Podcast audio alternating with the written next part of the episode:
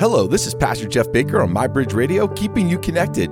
Have you ever tried to create or build something? I mean, look, there's a lot of joy in saying that you made this, like painting on an empty canvas or building something out of wood or metal. You can take a lot of pride in those things. I mean, it's an accomplishment and a gift to be able to create and build. And I am super intrigued with architecture and the buildings that have been designed and built. I mean, some of them are out of this world buildings that are beautiful and awe inspiring, but you do know that everything we've created and built, it comes from earthly substances that God created first.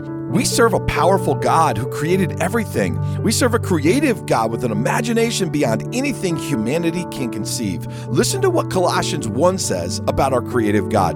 Christ is the visible image of the invisible God. He existed before anything was created and is supreme over all creation. For through him, God created everything in the heavenly realms and on earth. He made the things that we can see and the things that we cannot see, such as thrones, kingdoms, rulers, and authorities in the unseen world. Everything was created through him and for him. Look, guys, God is so creative that he created things that we can't even see yet. So if God is this creative, that means he knows how to walk you through a difficult season. He knows what you need. He knows how to solve your problems and he knows what brings you joy. Guys, God is so creative that you can trust him to take what seems impossible and make it possible. This is MyBridge Radio, keeping you connected to God, who is creative.